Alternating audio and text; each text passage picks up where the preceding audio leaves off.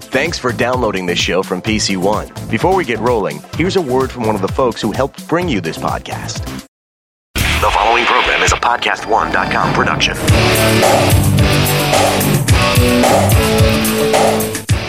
I'm so glad you're with us here on the Clark Howard Show, where it's all about you learning ways to save more and spend less. And don't let anyone ever rip you off. Clark.com is our website. You have a question for me on the show, clark.com slash ask. But there's more. You can get answers to your questions off the air. We offer free off the air advice. It's been a service of our show for right just a little less than 25 years where you can talk with a member of Team Clark for nothing. When you go to clark.com on our front screen, go around about halfway down and you'll see how to get the free off the air advice nine hours a day. Coming up in 20 minutes, one of the giant student loan lenders says they're not there to help the people who can't pay their loans. Wait till you hear what they tell the public versus what they've told the courts. And coming up in a half hour, there's a trick of the trade that savvy car buyers use to get a lower price on a car they're buying. I'm going to tell you how it works and how it might save you thousands of dollars. So, the apartment business is in a period of transition right now in the United States. We ended up, after the housing bust and all the foreclosures, with a severe shortage of apartments in most of the United States. As a result of that, apartment companies built apartments like crazy. I mean, they added them like mad. And when they did so, what happened was they built and built and built and built until eventually more apartments have been constructed than people generally need in most of the country. So new services are popping up that allow you to bid for an apartment like Priceline lets you bid for a hotel and let the marketplace determine what the rent will be. This can work either in a way where uh, apartments are scarce and landlords want to see how much additional rent they can squeeze out of people, or in the case of oversupply of apartments, allow the marketplace to set a rent to fill those units that otherwise would sit empty. It's really brilliant because for apartment companies, to figure out what is the optimum rent to charge that gets the highest occupancy is a difficult thing. And I've told you about the moves from big apartment chains where they're now able to price rents on apartments, even changing them hourly and taking into account that a two bedroom apartment in one building of a complex may be worth a lot more in rent than a two bedroom on the other side of the complex because of where it sits, the view it might have, how close it might be to the parking or to the pool or the gym or whatever. I guess it's pretty fancy apartment complex that has a gym, but you get the idea. This goes a step beyond and would even allow a landlord that just has a couple of properties to let the marketplace set the rent. One of the people trying this is Rentberry, R E N T B E R R Y. And our producer Joel, who has is a real estate mogul and has multiple rental properties, was all excited about this because it, you have a tough time trying to figure out when a unit becomes available what to charge. It's it's tough to know, and uh, you know you can look and see what else is on the market right now and um, kind of trends but sometimes there's not much on the market at that point in time, and it's just hard to gauge what the proper asking number should be for the rent. And so something like this, I think, could be really helpful. And I read in a Wall Street Journal story about one I had not heard of called Biddwell, which is a Canadian one that's coming to the U.S. B I D D Well, and what theirs does is it allows you to negotiate through multiple rounds of bidding till you reach a deal. And so the idea of for the renter, the landlord, and you think of all the different phases of life where you allow negotiation to happen electronically to set what will be the ideal price for something is a potentially great thing for both sides. As a landlord myself, I've been a landlord for how many years? 34 years I've been a landlord. And I have multiple rental properties. And it is a real challenge to try to figure out when a place becomes vacant what I should be charging is rent. And generally, if a place rents in a blink, I know that I made it too good a deal. On the other hand, if it sits, I know I blew it the other way. Having the marketplace tell me what it's worth is an idea that I think is ready to make a difference because computer technology makes it so easy to make that happen. Kimberly's with us on the Clark Howard Show. Hi, Kimberly. Hi, Clark. How are you today? Great. Thank you, Kimberly. You uh, have uh, mm-hmm. a difficult situation in your family you want to run by me. Yes, I do. I have two siblings, uh, both brothers. Um, one has had a long history of addiction, and the other one has had uh, some addiction, but also has had some major health issues. Oh, um, I am so sorry. Neither, yeah, I know. How old? How old are your siblings? Uh, they're both. Uh, one's fifty-seven and one is uh, fifty-three. So um, one had a transplant as well. So um, my concern is I can't get qualified. I can't get them qualified for traditional life insurance. You know, given these issues. And wow, so you're basically standing in as the parent for your two brothers. Is that right? No, kind of. Yeah, I feel like that most of the time. okay.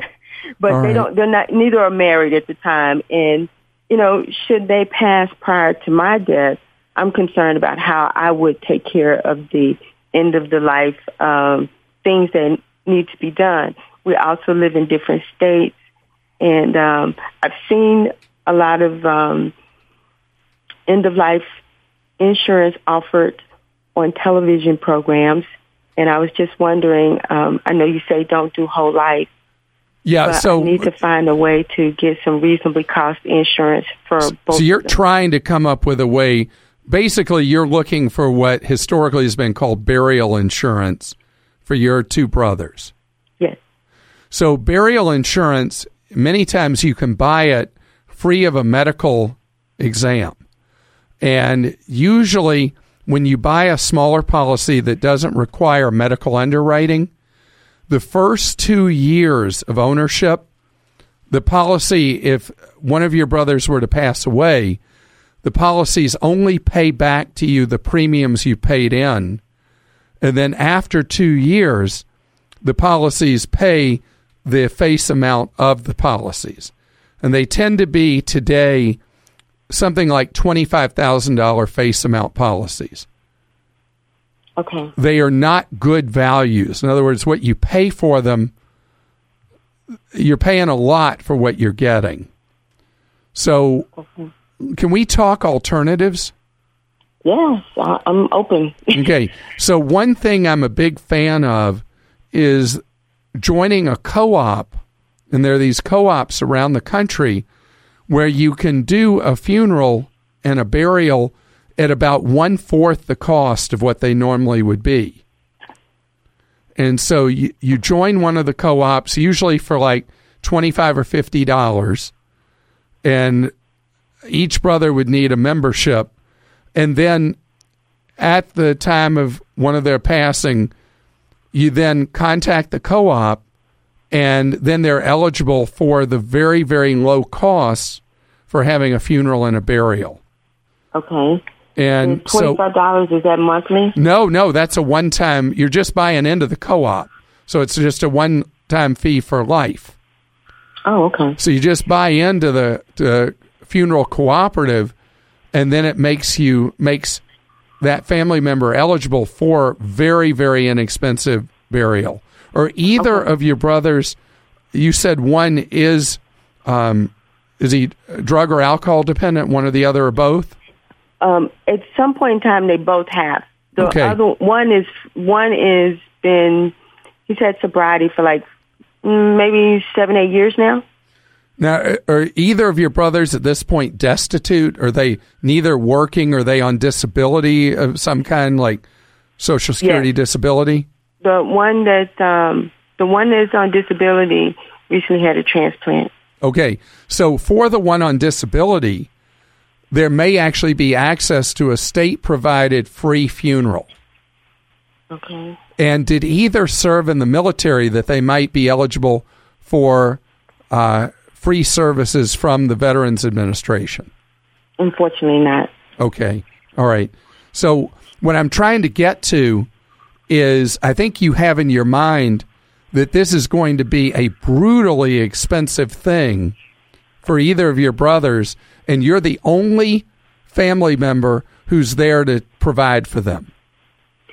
Yes, um, both of our, our parents are have preceded us in death, and um, so I mean, yes, it would be looked to me to take care of it. Uh, I probably could get some help, but you know, I would rather have something. And then there may become a time where my finances, uh, you know, because I work and I, I do okay, my finances may become to a point to where I don't need to have a policy, but if Okay. something should happen now, I'm not in the position to, to do it. Well, that's why I want to encourage you after we hang up to go to funerals.org.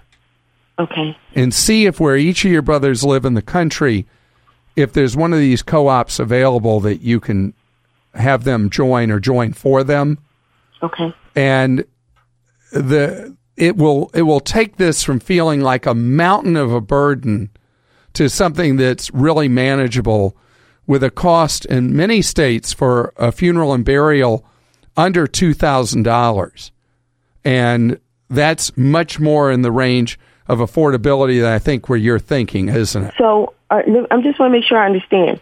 So what you're saying is that if I join or did memberships for each of them in funeral co-op, it's a potential um, that their services may just be about two thousand. Or less. Really? In many states, less. I mean, people have no idea. I mean, you'd be surprised, Kimberly. People really don't realize how expensive funerals can be. And then in turn, if you are in one of these co ops, how inexpensive they can be. So go look at that, see if that would deal with your fears in a more constructive way than you trying to come up with some kind of difficult to fund insurance plan because of the pre-existing conditions of each of your brothers and you're a great sister to be there for your brothers. Today's Clarkrageous moment is a special warning to you if you are a student loan borrower and your loans are with a private lender. There are cases where they even hold over federal student loans, potentially in the hands of a private lender. The warning I have for you is essential for you to never forget. Ripoffs, outrages. It's a Clark Rageous moment.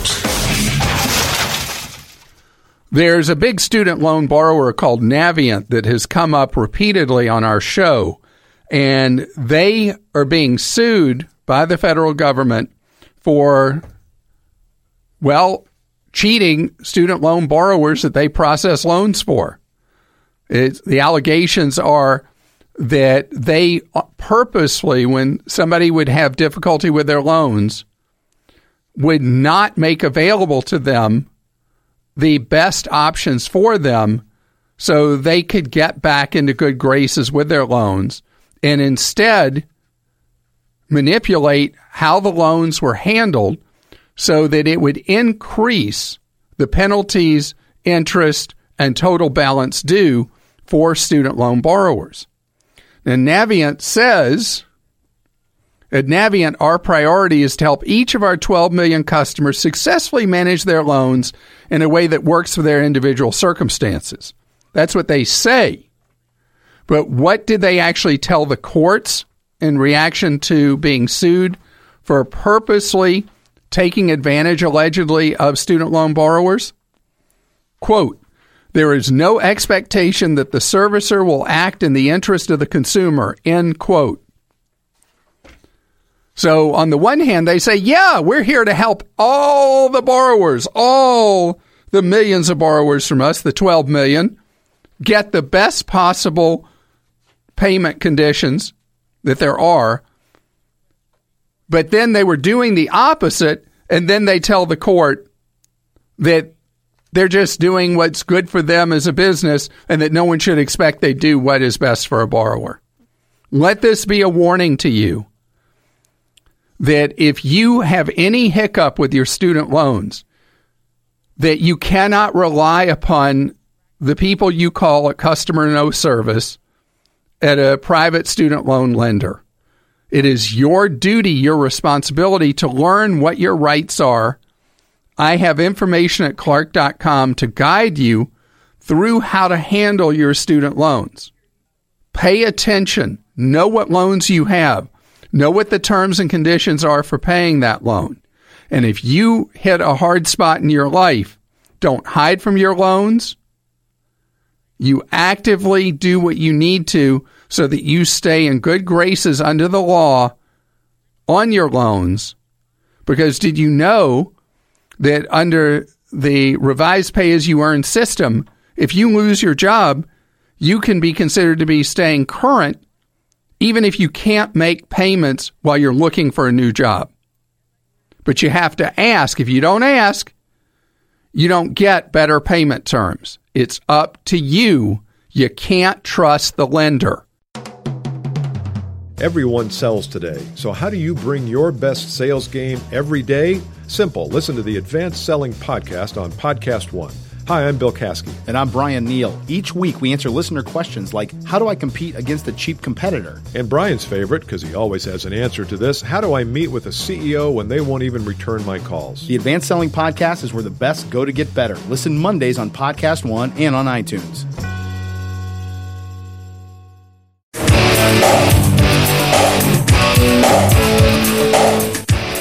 Great that you're here with us on the Clark Howard Show, where it's about you learning ways to save more and spend less. And don't let anyone ever rip you off. Clark.com is our website. When you're looking for deals, clarkdeals.com. Speaking of deals, as I've told you in multiple ways over the last few months, the car business is running out of gas right now. There's not the demand there was for cars. Automakers are having vehicles pile up at their factories and in storage lots and at dealer lots. So they're making deals. But something I haven't brought up in years because it hasn't been relevant is now very relevant again. And that is that the incentives being offered to dealers to move vehicles off their lots are varying by thousands of dollars on the same make and model based on where the dealer is located. When the market goes soft, it pays to comparison shop for a car all around the country as far as you're willing to fly to and drive a vehicle back because you could be talking about a difference of many thousands of dollars in a car in one place versus another because of the incentives being given to the dealer. So most money that the manufacturers throw at a slow selling vehicle go to the dealer, not to you in rebates. That system that was so heavily rebate oriented doesn't work that way much anymore. Although there will be times there's direct to consumer rebates or cheap financing. And the automakers try to keep people from gaming the system like I'm describing by only allowing the rebates based on where you live. But the big money, the direct to dealer incentives from the manufacturer, it's not related to you, it's related to them. So, as far as I'm concerned, I'm willing to fly 500 miles and then drive a vehicle back home to save money. I talked to a woman recently who bought a vehicle in New Jersey and drove it to was she from Oklahoma or Texas? I think she was from Texas. And uh, I met her on an airplane and she drove a vehicle all the way home from New Jersey because it was so much cheaper in New Jersey for that vehicle than it was in and again, I'm sorry, I don't remember if it was Texas or Oklahoma. But the idea is if you sit down at something at one of the car pricing things like I talk about on Clark.com, like TrueCar, if you're USAA, you sign into that, or you're looking at what's available to Costco members or anything like that.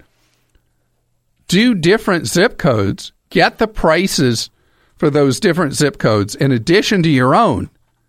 And if there's enough money difference buying the car somewhere else, today you can buy such cheap one way airplane tickets you can make your deal, get everything done in advance, and then get on the airplane and fly to take delivery and drive it home. The savings yours. John joins us on the Clark Howard Show. Hi, John. Good afternoon, Clark. Thanks for taking my call. My pleasure. You have a question for me about your credit cards. I do. I have. Uh, I'm recovering from some financial setbacks over the last couple of years. And oh, I'm so sorry. Are, are things better now, John? They're they're on the up. They're on the uptick, so that's a good thing.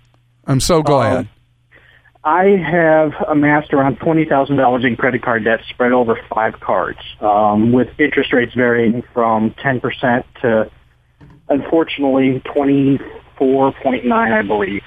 Um, using the tax refund I just got recently, I went ahead and paid down a good chunk of one of the higher interest cards. Um, but it got me wondering, what is more beneficial? Paying off the high interest cards first, so I'm not, so I'm paying less in interest, or paying off the cards that have a lower balance first, so my in, so my uh, my income or my debt ratio is a lower percentage. Well, your overall debt ratio will be the same either strategy, but they don't go based on per card; they go based on overall. The, the overall is what's really significant is the lion's chunk, lion's share of the thirty percent that your percent of available credit is based on. Okay. So, but let's let's go a step further here because twenty thousand dollars in credit card debt that that's a pretty good chunk what kind of annual income do you have at this point? Uh, I'm around 60 a year. Six zero? Correct. Oh, that's great. That's great. You should be able to wipe out that credit card debt in about 30 months with that level of income. Yeah, I'm, what I'm doing right now is I'm paying around 500 to 550 dollars a month um, towards the highest interest rate card, and then when that's done, um, I'll move on to the next highest interest rate and get that all knocked down. That's that's, that's exactly you're doing it 100 percent right. So you pay 500 towards the highest interest rate. All the others you're just paying minimum. Yes. So in all sum total, what is the minimum? And that five or six hundred, what does that add up to? Is that like eight hundred and something a month? Um, no, it's not. It's not nearly that bad. It's around six fifty total. Oh, okay. All right. So that still that pretty much comes close to what I was talking about with the 30 months, doesn't it? Yes. Yeah. So I think you're doing exactly the right thing. There is more bang for your buck paying far more than the minimum against that 24.9% card and then paying minimums towards the others. Psychologically, there are people who are overwhelmed enough by credit card debt that it's worth it as a psychological bump for them to pay against the card with the smallest balance just so that they know, okay, I had seven, now I've graduated to six, and then I graduate to five and on like that. But from a practical dollars and cents point, you're doing it the right way. I have one other question if you have a moment. Of course. My my credit score right now is high 500s, low 600s on the FICO, depending on which score I'm getting from what credit card company. After everything's paid off, realistically, how long before it starts going back up again to a, a more acceptable level? That depends on whether you have no pays and late pays on your credit or anything that's been charged off. I've only had one late pay in the last four years. Oh, great. So once you get this balance paid down, and even once you hit the point that it's 30% of your available credit overall, so you won't even have to have paid everything off. But once you hit that 30% threshold, your score will have moved up by huge amounts. Okay. And 30% is kind of like equilibrium. As you go above 30%, your score goes down and down and down the higher you go above 30% utilization. And as you go below 30% utilization, your score goes up, but it goes up more gradually below the 30%, then it goes down more rapidly above the 30%. Makes sense. So your greatest impact will start showing up about a year from now. And then we'll only get better from there. Thank you for taking my call, and uh, good talking to you again, sir. And I'm so glad that financially things are healing so well for you, John. Mike is with us on the Clark Howard Show. Hi, Mike. Hi, Clark. How are you? Great, thank you. You have a question about your teenager. I do. Um, I'm going to be moving or possibly moving uh, career-wise um, uh, a few states away, and I am wondering. My son, my 15-year-old, will be coming to visit me a couple of times a month, and I'm wondering, as far as the flying flights go, if it would be uh, to my benefit to either just shop fare each time, or um, which I would shop each time anyway, or stick with one airline and build up the sky miles or you know the miles for that particular airline. Um. Definitely don't worry about frequent flyer miles on SkyMiles is Delta's program. Don't worry about miles on any airline for a pattern like that because what will matter for your teenager coming to see you is what's the cheapest price. The other thing that you want to check, how old is your teenager? Uh, he'll be 15 in April. So at 15 on most every airline, he can fly free of unaccompanied minor charges, which can be more than the cost of the ticket. Okay. So just make sure with the airlines that fly the route where you live to where you're going to be living, what the age is that you age out of the unaccompanied minor ripoff charge. As soon as your son hits 15 with most airlines, he'll be fine without having to pay that big add-on charge. Okay. As far as buying tickets, what I like for you to do is set up fare alerts on any airline that flies nonstop on the route that goes from where you live now to where you're going to be living. Mhm. How many are there that fly nonstop on that route? Um, I'm not sure. I, I think it's at least three though. Great. So you set up fare alerts with each of those with their website where you're emailed when they're having a, a fare sale. Okay. And then when there's a good sale, buy as many of the tickets as you can at once at the ah. at the sale fare, rather Gotcha. as That's much as you can afford, instead of buying them one at a time. Okay.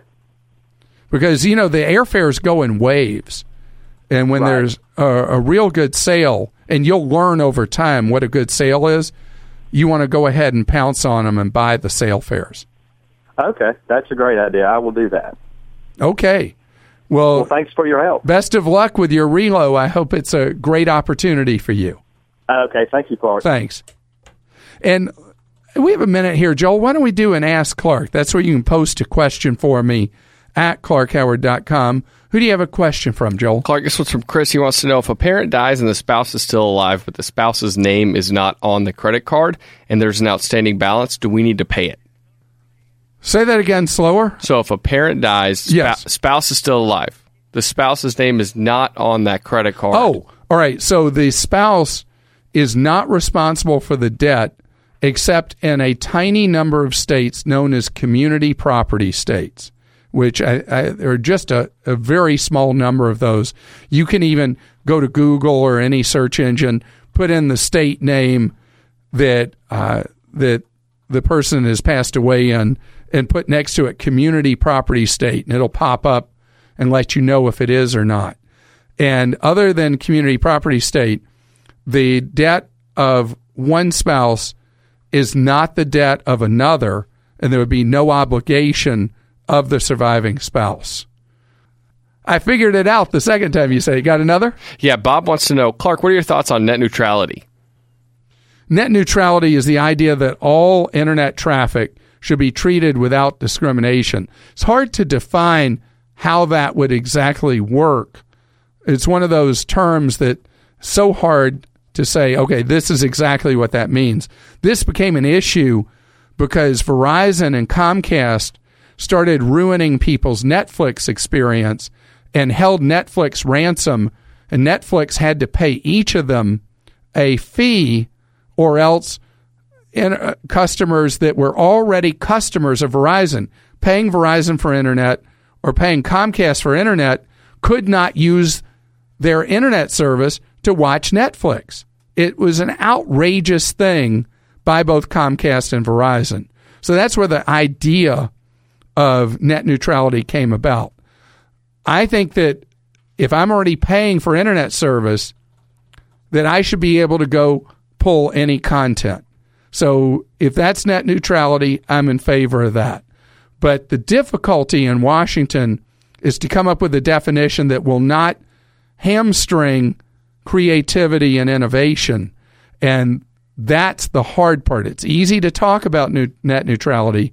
It's a hard thing to actually come up with a way to do it that would not interfere in creativity and the free market. Love to hear your questions. Go to clarkhoward.com, go to Ask Clark, and post away. Cindy's with us on the Clark Howard Show. Hi, Cindy. Hi, how are you? Great, thank you, Cindy. How can I be of service to you? Yes, my husband and I, uh, we have come into some money and we are having the discussion of whether we need identity theft protection. And he believes we do, and I don't think we do. And so we kind of said, let's see what Clark Howard has to say about And what that. exactly do you mean by identity theft protection? Well, most of our money is in a credit union and in investment accounts, and I think we we see commercials all the time that kind of uh, puts a little fear in you when you see you go to the bank and there's no money there. And I think that's what he's hearing, but it's it's a service. Okay, so this is one of those monthly fee things that supposedly warns you if there's a threat to your credit Yes. or, or your um, identity. They're not worth spending the money on. I don't recommend that you spend that money. I will tell you that if your husband wants, though, to do some form of credit monitoring, the website I've told you about in the past, Credit Karma, K A R M A dot com, offers a free monitoring service. Okay. So you can do credit monitoring instead of paying for it. You can make him happy by having his credit monitored for nothing. And how much better can you do than nothing, right? That's right.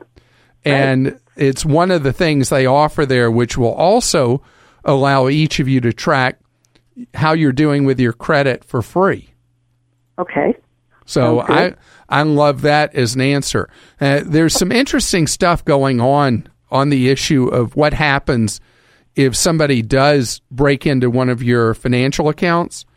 As mm-hmm. individuals, if somebody breaks into an account of yours at a credit union or a bank, the credit union or bank has to absorb the loss and make your account whole.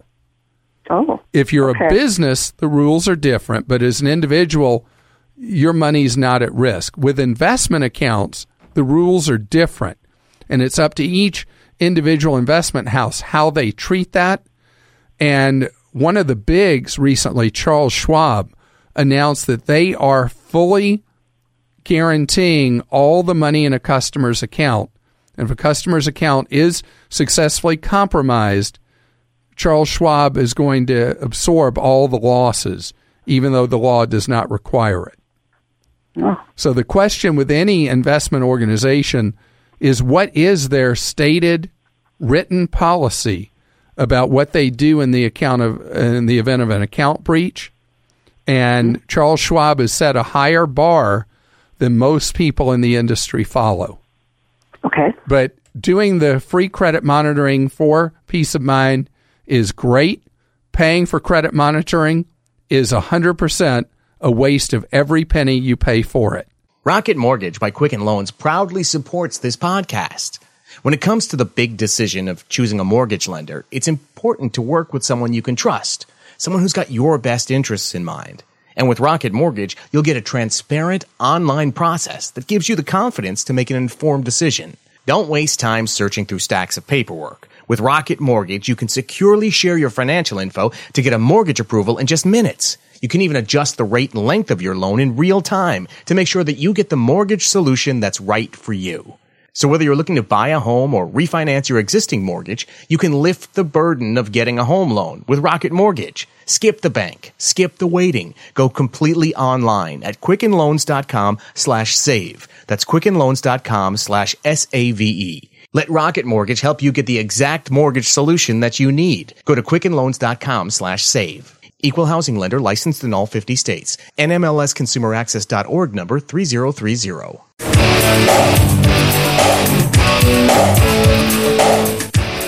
I'm glad you've joined us on the Clark Howard Show. This show is for you, about you, and your wallet. Speaking of which, a half hour from now, I want to talk about perhaps the biggest mistake people make with a 401k plan that I don't want you to follow their mistakes. And particularly the biggest of all, and I'm going to tell you what it is in just 30 minutes. Clark.com is our website. When you have a question, clark.com slash ask.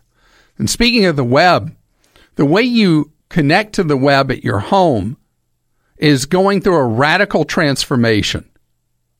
As more and more homeowners or renters can connect to the web on these one gig offers, where you get one gigabit service, or is it gigabit or gigabyte, whatever, where you get that to your home, something that was popularized by Google Fiber, and Google struck terror in the hearts of the phone companies and cable companies, and they've been scrambling to offer their versions of one gig service.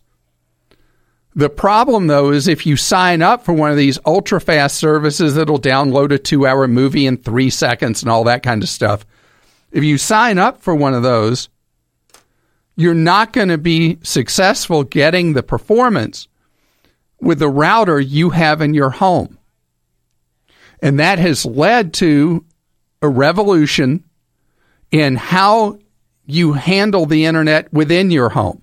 Historically, you'd have a modem or a gateway that was provided by your service provider, or you'd buy one and hook into their system in your home. And then from it, you'd have a router, wireless router, that would send a signal around your home.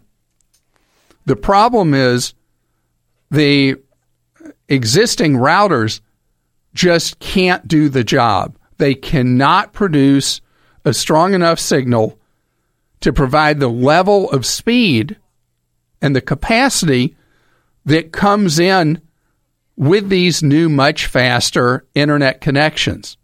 By the way, this same thing would be true at a small business that the router you're using won't be sophisticated enough to give you the reliability and speed you need. Now, I talked last year about the Pioneer that had developed a breakthrough product that could handle the enhanced speed internet connections. And it's something called Eero, E E R O. And at the time I talked about Eero, I told you that it was a fortune to buy an Eero system, but that if it worked, that it was the start of a whole new way of doing business in our homes for the internet. And sure enough, Eero has proven to be that, so much so that everybody is racing to market with a system that generally the techies call wireless mesh. And you have these little pods that are about, depending on the technology you buy, they're from four inches high to a foot high. They're typically round cylinders. And you load an app onto your smartphone for whatever system you buy Eero or Luma, or there's one from Netgear. Samsung has one. Google has one. And I have now tested, and by the way, anything I test, I refuse to accept industry handouts. I go and buy it anonymously like anybody else, use my real money, and buy it and test it. So I've now tested three of them Eero, Luma, and Google. I've not tested the Netgear one. The Samsung one is just now shipping, and there are others as well. The competition is bringing the prices of these down and down. Some of the systems now are down in the 200s. They're going to keep dropping, but what they give you is magnificent performance with extreme ease of use. You don't need a techie to set them up. So you download the app for setup to your phone, Android or iPhone, and then it takes you through a protocol where you place your first pod by the modem that comes from the, the you know the cable connection or the gateway for the uh, phone company stuff, and then it will tell you where to go in your home to place your second pod, and then where to place your third pod, and so they mesh your entire house with the same level signal everywhere to the most remote corner. If you have a very large house, you can add additional pods to cover those areas, and your signal stays strong and consistent everywhere. And this fall, the prices of these will be significantly lower even than they are now. And the time to make the switch is either when your current Wi Fi in your home is driving you crazy, or at the point that you do buy faster internet service from your cable company, Google, or your phone company, whoever's available where you are, that's when you definitely need to make this switch. Matt is with us on the Clark Howard Show. Hi, Matt. How are you doing? Great. How are you doing? Good, thank you. You were thinking of investing in real estate without having to get a call from somebody saying the toilet's broken. yeah. Um, I use a budgeting website that you've mentioned, and I like it a lot. I've been using it for five years, and they're always trying to, you know, suggest different uh, credit cards or other investment strategies. And and just recently, they sent me one that was through an email, and uh, it's about an E R E I T, and I've never heard of this before. I'm not real versed on investing. I I just that is a REIT is a re, usually referred to as a REIT is a real estate investment trust, and yeah. it's where you pool your money with others, and you invest in typically either a targeted portfolio of real estate like apartments or hotels or uh, medical buildings or could be storage units anything, or it could be a wide REIT where you invest in mm-hmm. many different types of things across the various types of commercial real estate. Yeah, this one was regional, so you're either on the west coast, the east coast, or basically like the Midwest. So I'm not website. into I'm not into geographic targeting for a REIT, but the big okay. thing is I've just been given the the name of the one that you're looking at, it's uh-huh. not a ripoff, but it's pretty expensive to be in. Oh, I've looked at that one before. You have, if I remember right, you have upfront costs of roughly 3%, and then ongoing annual expenses of 1.5%. Mm. And if you went into uh, uh, other alternatives like a, a REIT fund or a REIT mm-hmm. index fund, you'd probably end up typically with expenses where you pay nothing up front and about uh, one tenth of a percent per year to one fifth of a percent per year. So the thing that they're touting is a very expensive alternative way to invest in a REIT, and I don't like it being a regional because you Yeah. don't want that's that enhances your risk instead of reduces it because one part of the country could be in a slump while other parts could be okay. And so I don't like the idea of going into in fact I don't even like the idea of going into one narrow type of REIT investing like apartments only or medical Yeah. buildings only. I like doing a wide if you're not going to invest in an individual property and manage an individual property, I like for REIT investing to be widespread. So go look at the really low cost companies that you hear me talk about, Okay. Matt, hmm like Vanguard, Schwab, Fidelity, T. Rowe Price, any of those, and look at what they offer for real estate investment funds or REITs.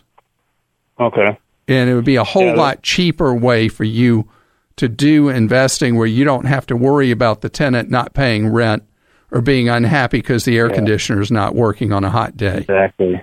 Yeah. Okay. Yeah. Well, that's great. Thanks. I really appreciate um, your show, and I got turned down to you from a guy at work, and he really uh, touts your show, and so I've been listening pretty regularly here, and and he's got everybody in his work group listening. So we we really like what you're doing. Well, I appreciate that very much. And go look around at those REIT funds, and I think you'll be pleasantly surprised how inexpensively you can put your money to work that way. Just because it's cheap potentially to invest in real estate, though, Matt, doesn't mean you're going to make money. So be aware of that. There's, there's risk involved, meaningful risk. Oh, and I should say the best place for you to do this is inside an IRA Okay. because of the particulars of doing REIT investing. I know there are people who disagree with that, but I have a big bias in favor of doing REIT investing in a fund inside an IRA. Cornelius is with us. Hi, Cornelius. How are you today? I'm doing well, Clark. How are you doing? Great, thank you. You're going to go to our nation's capital. Right. When are you going? The middle of May. My son is graduating, and we'll need to go up probably like that. He will graduate on a Saturday. We'll go up that Thursday. Well, congratulations to you and to him. Where's he graduating from? Georgetown. Uh, do you know that's the only school I ever wanted to go to, and they turned me down, and I Oh, ended up going to mistake. I ended up going to American U. Okay, well, that's a great school, too. Yeah, but oh, I, it was the arrogance of youth. The only college I applied to for admission was Georgetown, and they turned me down. And there was a mad scramble for me to be able to go anywhere. Wow. Wow. So, how can I help with this graduation trip that I never got to experience? we uh, trying to figure out about lodging. Wanted to see what ideas you had in terms of uh, the best route to go for lodging. Okay, I'm going to give you a about- couple of suggestions. Washington D.C. is a really good Airbnb market. Okay. Are you familiar with Airbnb?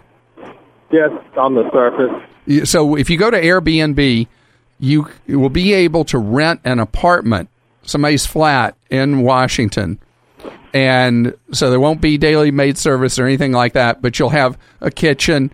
You, the quality of the dwellings vary a lot. You can see uh, thorough photos, read others' reviews, and that is usually the cheapest way for a weekend stay in Washington. Okay. The other thing with Washington is that May is an exception. Most of the year, the weekends are a lot cheaper than weekday nights, Uh-huh. but not true during the graduation weekend and the time of year you have all the tourists coming up in May. So it's more difficult. But if you use Hotwire or Priceline and you want a traditional hotel, I think that will help you a lot. Okay. And I have info about how to use both of those to your best advantage at clarkhoward.com. And again, I want to congratulate you, Cornelius, on your son going to Georgetown. Right now, instead of taking your calls, I'm going to take your questions. We are, have a huge number of people who've been waiting and waiting for me to answer their questions that they post called Ask Clark that they post at clarkhoward.com. So, Joel, let's get right to it. Clark, Alexis wants to know should you give your social security number to your landlord? So, here's the deal with that. Your landlord, if you go to any professional landlord and now many individual landlords, will want to run a background check on you. Could be as simple as just a credit check, could be more involved, a more thorough background check. They all start with your social security number. So it is standard and routine that you will need to give your social security number to your landlord. Your landlord should have a proper application, should explain how it will be used, and in that way, you will be able to feel safe. Well, safe. You'll feel okay giving that.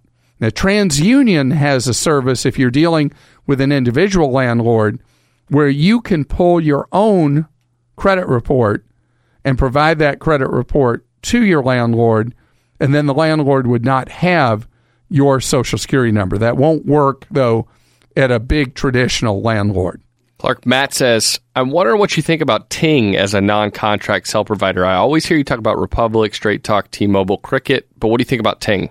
Ting is a very complicated offering. You buy packages of minutes, texts, and data. So you got to be somebody who fits through those hoops. And there are people who love using Ting who are able to say, okay, I'm going to pay $3 for this each month. I'm going to pay $6 for that. I'm going to pay 19 for that. And if you can mix, match, and live with the caps that you're imposing on yourself, Ting would be great. All right. And Mojo says, uh, why do people say pay back the credit card with the highest interest rate first. Shouldn't you take into account the balance too? Wouldn't a small interest rate on a very high balance be more expensive than a high interest rate on a low balance?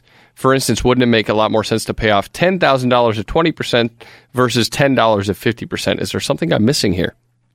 Well, actually, the deal is is that if you have a big pile of cash to throw at something, you want to throw it at the highest interest rate card Whatever's left, throw it the next highest interest rate card and on like that because you want to get the most efficient use of your dollars. If you looked at it that, well, I can pay uh, all this money towards this big balance at a low interest rate, but this other one has the small balance at a high interest rate, that's not really a fair comparison because if you have the available cash to pay a bill, you're going to throw it at if you do it my way, you throw it at the one with the highest rate, the next card, the next card, till you run out of cash.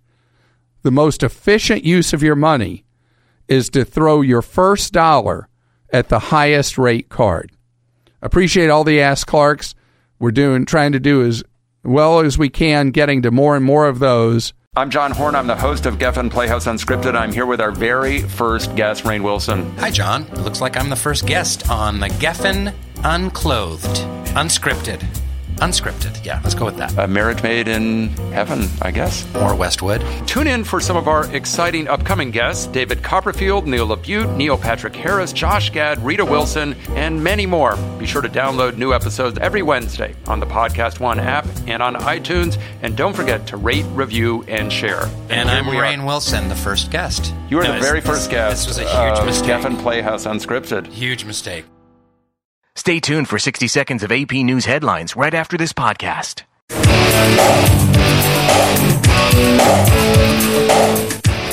Thanks for joining us on the Clark Howard Show, where it's about you earning ways to keep more of what you make. Our bargain site, our deal site, clarkdeals.com. You like to save money? Check it out.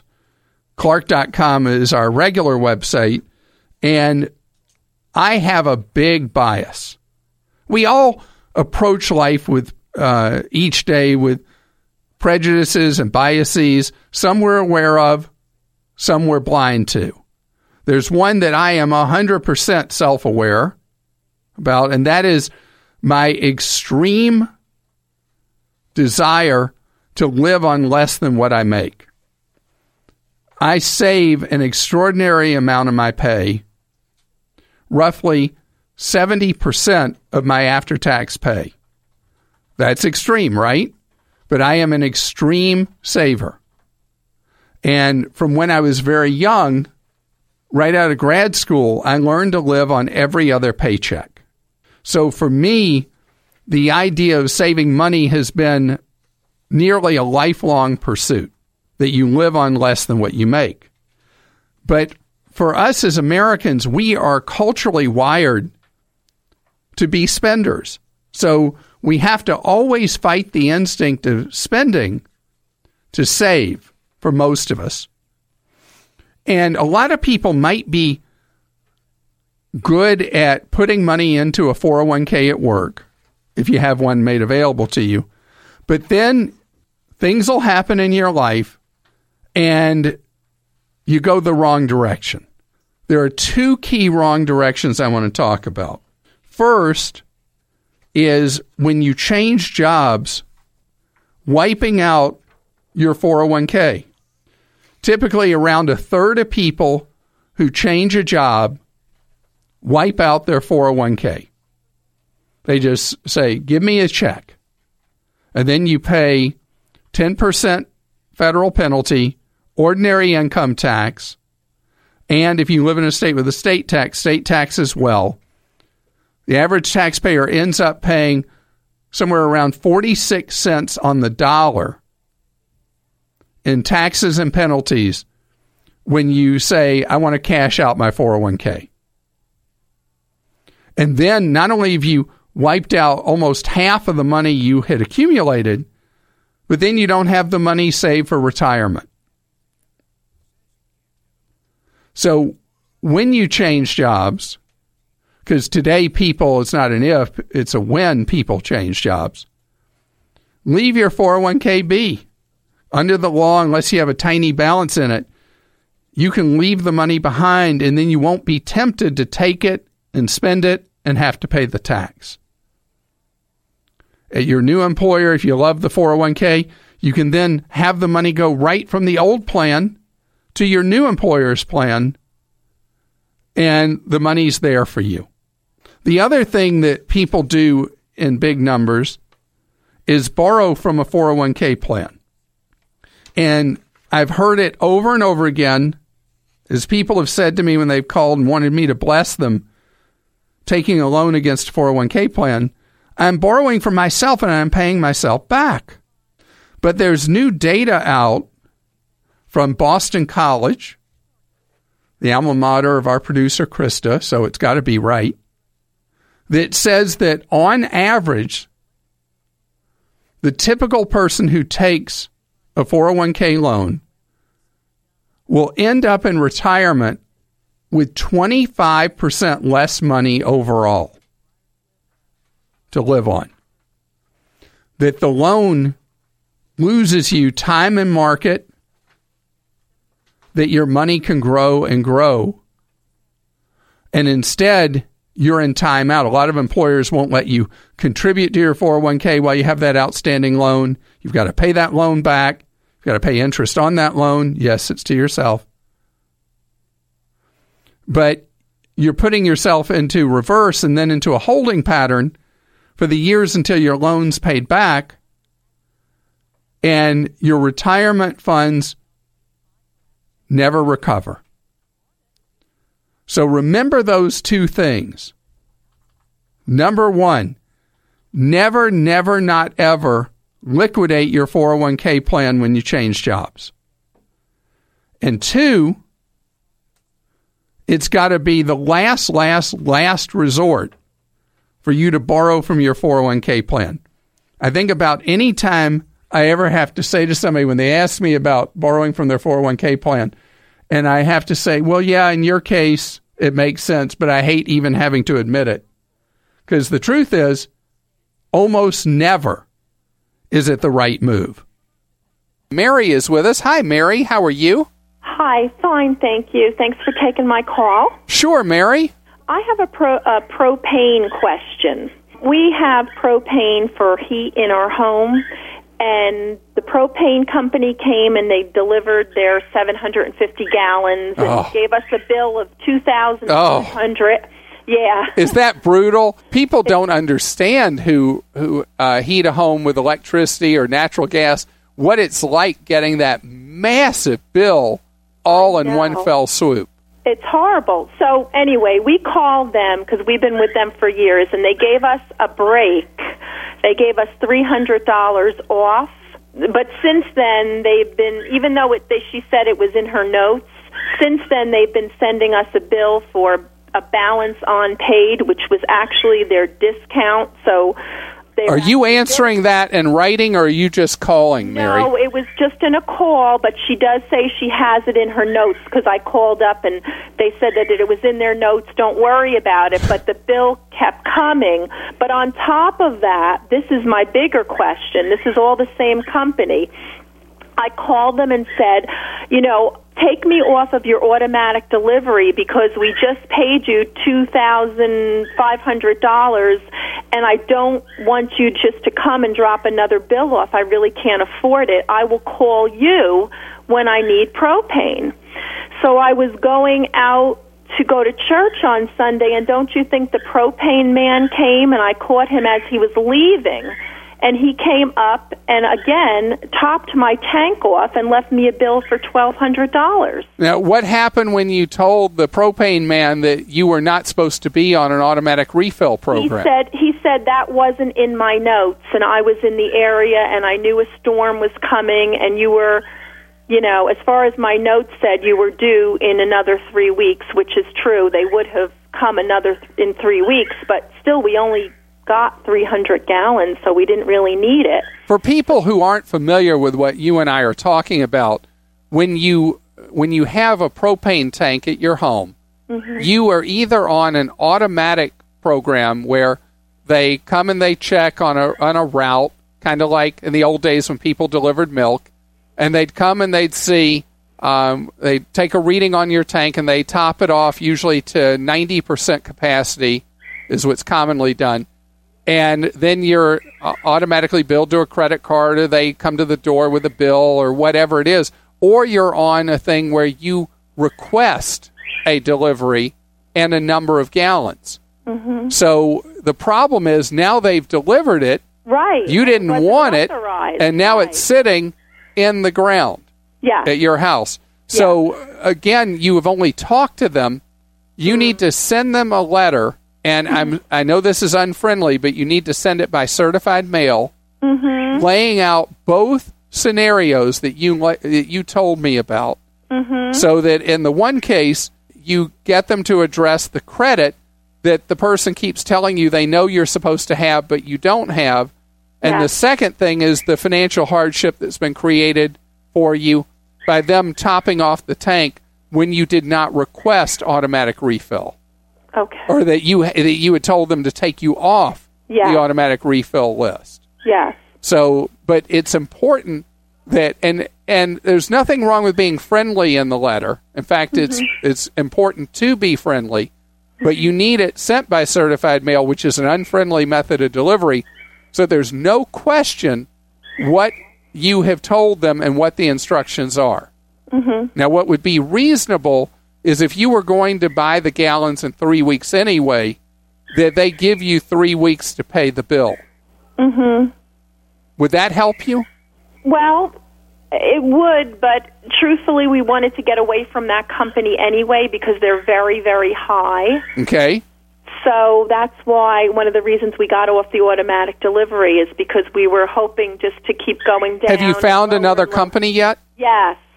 Well, then you tell them that you need a discount down to the rate that the company you have switched to would have charged you. Because otherwise, they're being unjustly enriched, is the wording you should use. They're being unjustly enriched by charging you a cost that is significantly higher per uh, unit of propane than what you would have paid with the other company. And Violet is with us. Hello, Violet. How are you? Hi, it's Clark. Thank you for taking my call. My pleasure. Uh, I listened to you, and I'm a first-time caller. But uh, oh, it's been some time ago. I guess last year, or year before, I had heard you talking about the eyeglasses. You know what website that I could get them real cheap on? I do. Now, I will tell you of the things I've talked about on the air, uh-huh. the people in the uh, eyeglass industry, doctors, opticians, have just been incensed with me about this. Oh. but, you know, it's up to you if you want to do it. I can tell you, I've been thrilled with the glasses that I have gotten extra cheap.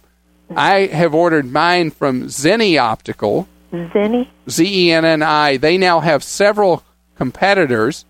Zenni, if you need single vision lenses and frames, you pay $8 plus shipping. Well, I have, uh, you know, the bifocals. And I want Bifocals. I wear progressive Yeah, lenses. that's what I want. All right, now mine were 30 something dollars. Oh, that's okay. Oh, that's not too much? No, that's Okay. because what I can get now is like $159 for one pair. Oh, okay. Well, then 30's a lot better. Yes, yes. The E N N I. Right, right. And I don't see the other one that I used to mention. Oh, so okay. You go to the website, Uh-huh. you have to have your prescription with you. I got it.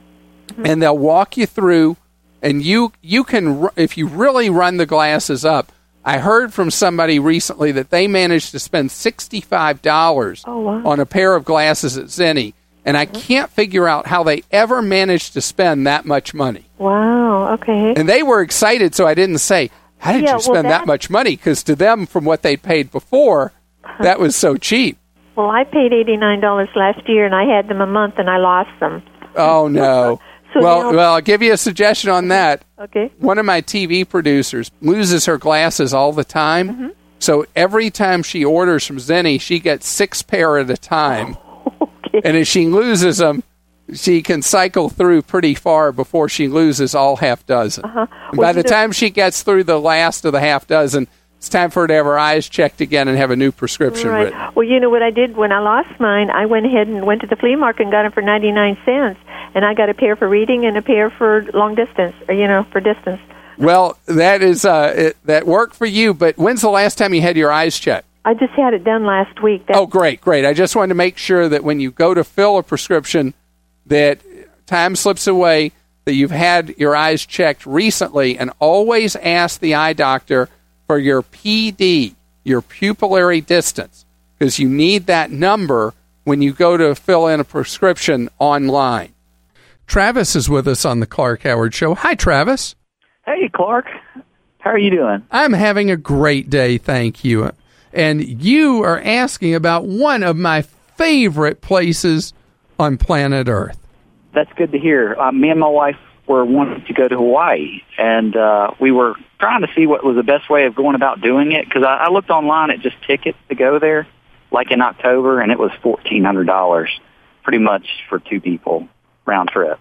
So there's been a lot of price competition with Hawaii lately.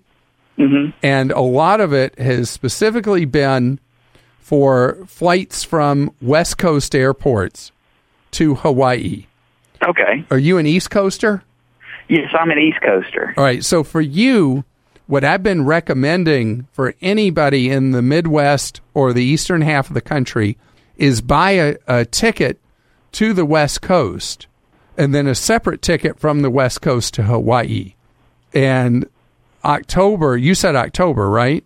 Uh, we're not real rigid on the date. I'm just trying. I thought it'd be less busy that time. Of Yeah, year, the so, I fall mean, the fall is definitely a deal time of year. okay. to I go to- I've heard that. I wasn't sure. go to Hawaii and going from the West Coast markets, there's just been one bargain after another after another. If you have the flexibility, then I've got some work I'd like you to do to find the best deal. Okay. All right, the cheapest tickets to Hawaii of all have been on the deep discounter Allegiant. All right. Uh, the most service to Hawaii is on Hawaiian Airlines. And they, on their website, show you what deals they have to each of the Hawaiian Islands from various airports in the western part of the United States. And there may be, like one day, there may be a great deal from Oakland. And the next week, there may be a great deal from Las Vegas. And the next week, there might be one from Phoenix. So if you follow the deals over the water and then back into your ticket to get from the East Coast to the West Coast, whatever the West Coast departure point is, that's how you'll get the cheapest fare. Okay. Um, uh, one thing I forgot to mention is my father-in-law retired from an airline, and we can get buddy passes from him, perhaps. Would that be a viable option, or not really, because it's so hard to? It's so hard, you know, getting within the the continental U.S. using buddy passes is Mm-hmm. not that difficult. But if you get stranded in Hawaii and you have to get back to work, and there's so few flights a day, you could end up stranded for several days, as I've heard from people in the past. And then if you end up having to buy a one way ticket back to the mainland, that could be pretty, and that will not a happy event for you. The thing I was thinking is maybe from the hub, because the airline he worked for, the hub's where I'm at, to the West Coast. Oh yeah, yeah. Then Already. using as long as you give yourself enough time to get to the West Coast, if it takes you a few flights to get that booking, yes, then you're really doing great because you're getting to the West Coast for nothing Yeah. or just a small service fee, and then you've got the cheap ticket from the West Coast to Hawaii. Everybody has their favorite Hawaiian island. Yeah. My favorite is the Big Island on the Kona coast. Um, a lot of people prefer going to Kauai or Maui. Maui is the busiest of the big vacation centric islands. All right. So Maui, uh, you said the Big Kona Coast is what you like. I think I'll go with your advice on that. They got coffee there, don't they? Oh yeah, yeah, Oh, that's pretty awesome. and it, it's a uh, any of the Hawaiian islands are really great. Except I'm not a Honolulu guy. I've been to Honolulu, and if I never went to Honolulu again, as long as I lived, that would be just fine with me. But everywhere else I've been, I love. Thanks for listening to the Clark Howard Podcast. Download new episodes every Monday through Friday at podcastone.com. That's podcastone.com. Hi, I'm Clay Smith, host of Fully Booked by Kirkus Reviews, the podcast for book lovers interested in interviews with best selling authors, insider scoop on the hottest releases, reading ideas for book clubs and bibliophiles, and even tips about which books to skip altogether. So be sure to download new episodes of Fully Booked by Kirkus Reviews every Tuesday. You can get it on the Podcast One app or you can subscribe on iTunes, and don't forget to rate, review, and share. What we're learning about the Manchester bomber. I'm Rita Foley with an AP News Minute. The father of the alleged Manchester suicide bomber says his son didn't do it. We don't believe in killing innocents, he told the AP. But the father reportedly was a member of an Al Qaeda backed group in Libya years ago. That, according to a former Libyan security official. Meanwhile, police have carried out raids on a block of apartments in Manchester. Witnesses say they heard explosions. Alan Kinsey was a neighbor of the alleged bomber. the actual family that had been there, I'd, I'd never really come across them in bad ways. It was always, but even when I said hello, they never seemed to speak back to you. It was just like kept themselves to themselves, and that was about it. The British putting more military troops on the streets now as police say it's clear this is a network they're investigating. President Trump has arrived in Brussels for NATO meetings after a visit this morning with the Pope at the Vatican. I'm Rita Foley.